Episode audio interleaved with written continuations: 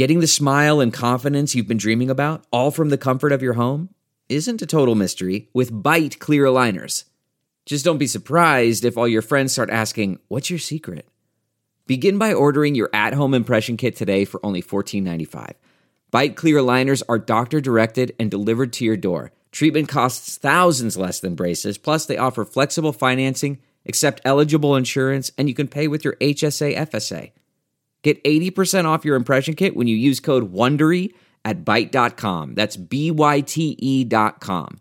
Start your confidence journey today with Byte. Chang Wu Gao, a giant in his time. On the trail of a Chinese giant who traveled the world in the 19th century. Written by Sam Davies. Published in The World of Chinese. Read by Anthony Tao. It was the afternoon of Halloween, and I was walking into a graveyard. I was not on a hunt for ghosts or ghouls, but the burial place of a 19th century Chinese man, albeit one of almost supernatural height. Chang Wu Gao, or Chang the Chinese giant, as he became known to his audiences in the West, was over 8 feet, 2.4 meters tall. He toured the world for nearly 25 years in the mid 1800s, performing in front of crowds eager to see the tallest man on earth. When he retired to the southern English town of Bournemouth, he allegedly had 10 foot walls erected around his house to avoid prying eyes, and would only venture out at night to walk about town, lighting his cigar with gas lamps. It's also here, in Bournemouth, my hometown, that Chong is buried supposedly in an enormous coffin. The life story of Chang, or Zhan Shichai, as he was originally called in Chinese, is difficult to piece together, in part because different versions were circulated by his agents to promote his performances.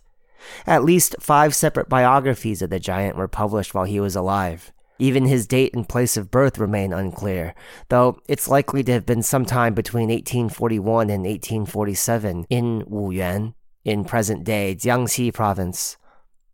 One account suggests that Chang was born into a well to do family of tea planters.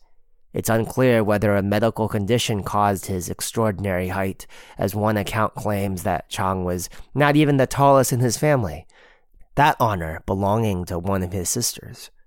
Earlier biographies of Chang suggest he left home to travel on the advice of his dying father, arriving in Suzhou in 1863, just as, quote, the imperial army, headed by an English general, unquote, arrived to defeat Taiping rebels.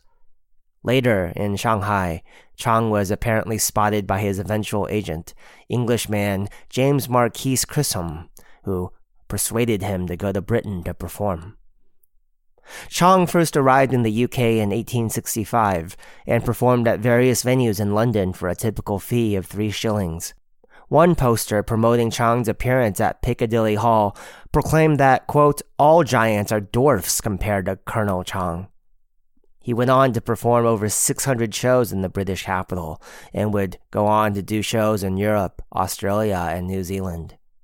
Later, Chang also went on tour in America as part of P.T. Barnum's Greatest Show on Earth, reportedly earning $500 a month. Chang fascinated Western crowds due to his nationality as well as his height. He was, according to historian Sophie Couchman, promoted as both an exotic representation of the Far East Orient and aggrandized as a gentleman and scholar with great intellect. In promotional photographs and in his shows, Chang was variously portrayed as sitting on a throne in traditional full length imperial dragon robe, dressed as a Mongolian warrior, outfitted in Western gentlemanly clothing, donning a French military uniform, or even in full armor. Despite his imposing figure, Chang was described as, quote, one of the noblest and gentlest of men quote, by his friends. He was also a skilled linguist and spoke several languages fluently. His looks, too, were admired, although sometimes perhaps grudgingly. Quote, Judged by a Chinese standard of beauty, Chang may really be called handsome. His expression is singularly mild and gentle, almost to effeminacy. There is something very courteous and engaging, too, in his mien as he walks about from one spectator to another, shaking hands with all who desire that honor, wrote the Sydney Morning Herald in the 1870s. Other stories suggest Chang did not lack possible partners.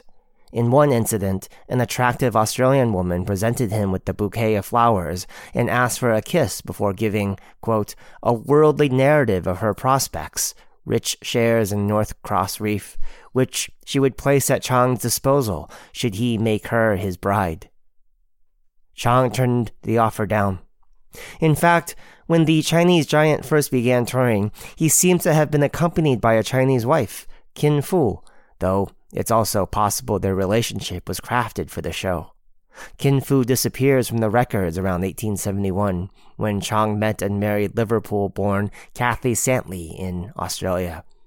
They went on to have two children, one born in Shanghai and the other in Paris. In 1890, Chong retired and moved to Bournemouth with his family. The now world famous performer was suffering from what was probably tuberculosis, and Bournemouth, with its sea air and pine filled walkways, was a popular health spa in Victorian times. Chang and his wife opened up a shop selling tea and Chinese curios in their home. The house where Chang lived is now a hotel.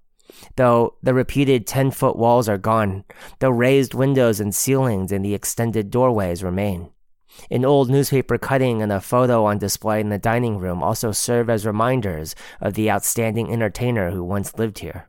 Chang died there in 1893, allegedly of a broken heart, just a few months after his wife had passed away.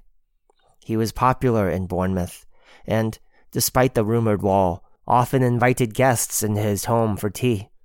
According to a local newspaper, people always found him friendly and affable, and after the first novelty wore off, Chang and his appearances among the residents was always well received and attracted no special attention.